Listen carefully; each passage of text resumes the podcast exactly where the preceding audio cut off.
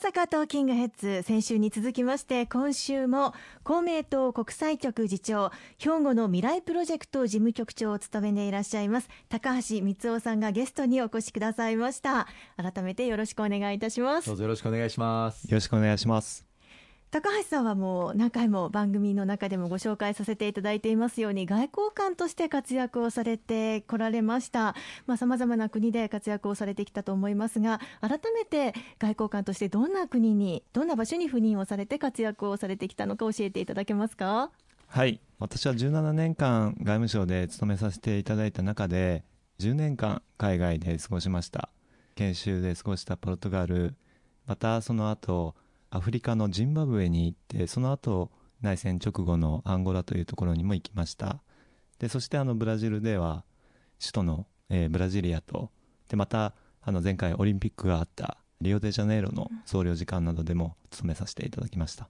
あの外務省というのは、まあ、世界中の国を相手にして仕事をいたしますので、入省の時に、あなたは何語で専門で仕事をこれからしていただきますということを決めるんですね。希望は出すんですが、なかなか希望通りいかないことは、うん、あまあまあありまして、私も多分第4希望ぐらいでアラビア語って書いたら、アラビア語の専門になったということだったんですけど、高橋さんの場合は、希望は何語にされたんですか？私は5つ選べる中でですね、はい。英語、ドイツ語、フランス語、スペイン語、中国語というあの、まあ、国連公用語と言われるじゃポルトガル語は全く希望してなかった。どこにも書いてなかったです。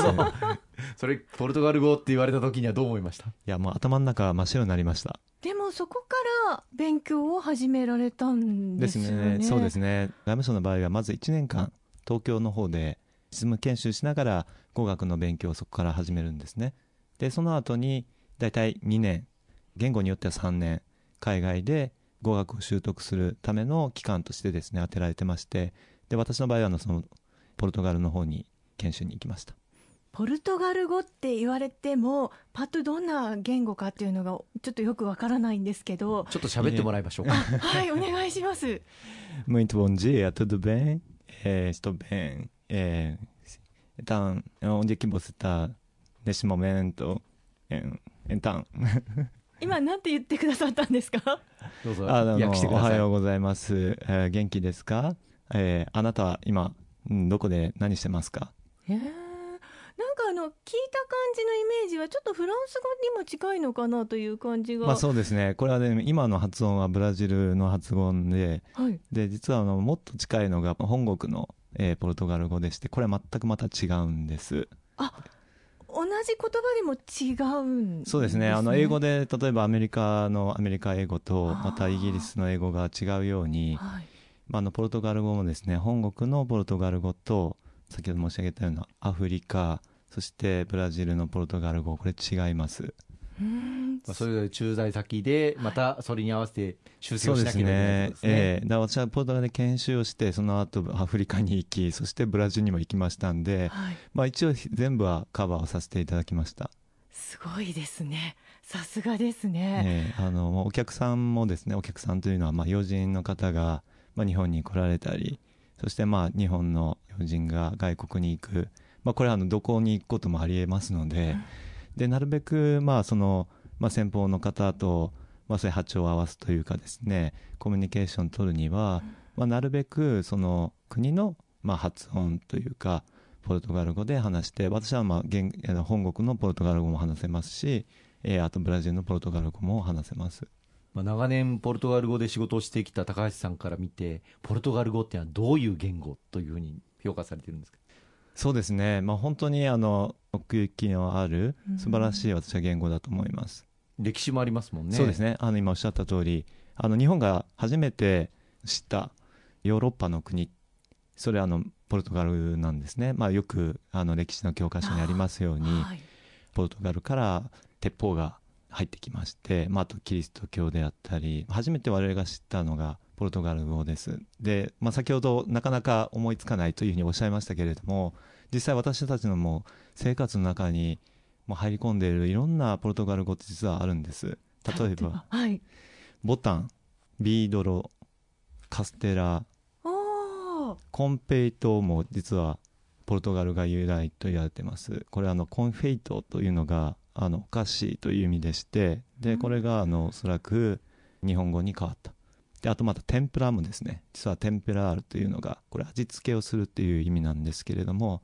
生活の中にですねそういうポルトガル語っていうのは実はいっぱいあり入ってます。実は身近なものなんですね。そうですね。あとあの あもう一個言うとあのおんぶってありますよね。はい。あれもそうですし、えそうなんですか、えー、おんぶろっていうのはあれもなんでおんぶっていうのは皆さんあんまり考えないことが多いと思うんですけれども肩っていうのがおんぶろっていうんですね。ポルトガル語で。ポルトガル語でで肩に乗せるっていう意味でおんぶっていうふうになった。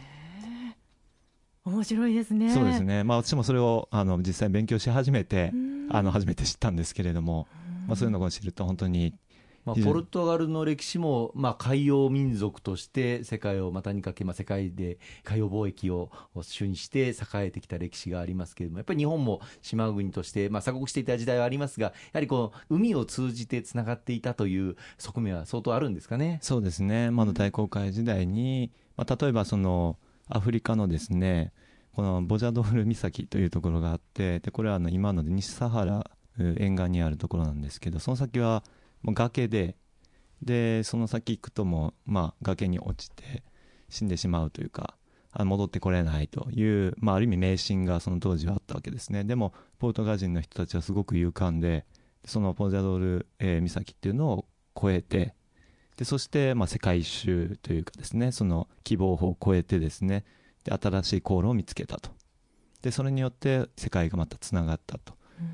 というそういう歴史がありますえーまあ、言語もそうですけれどもやはり外交官として活躍をするとなると、まあ、異文化価値観の違いといろいろと、まあ、日本とは違うということもたくさんあったと思いますがそんな中で何かご苦労を感じたこと、はい、そうですね。私はやっぱり一番忘れられないのがアフリカのアンゴラというところでのですね経験です、はい、紛争が終結した直後です、ね、そうですね。アンゴラという国は1975年から2002年までの27年間内戦してました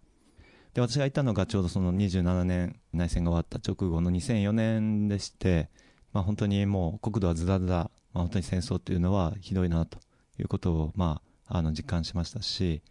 でこの国の発展のためには、まあ、いろんなあの支援が必要ということであの日本政府としてですね、まあ、いろんなあの支援をさせていただきました、まあ、一つだけ例を申し上げますとあの地雷ですね。地雷分野というのがあってでこれはあの実は3つありまして、えー、地雷の除去また地雷をコミュニティの人たちが避けられるような回避教育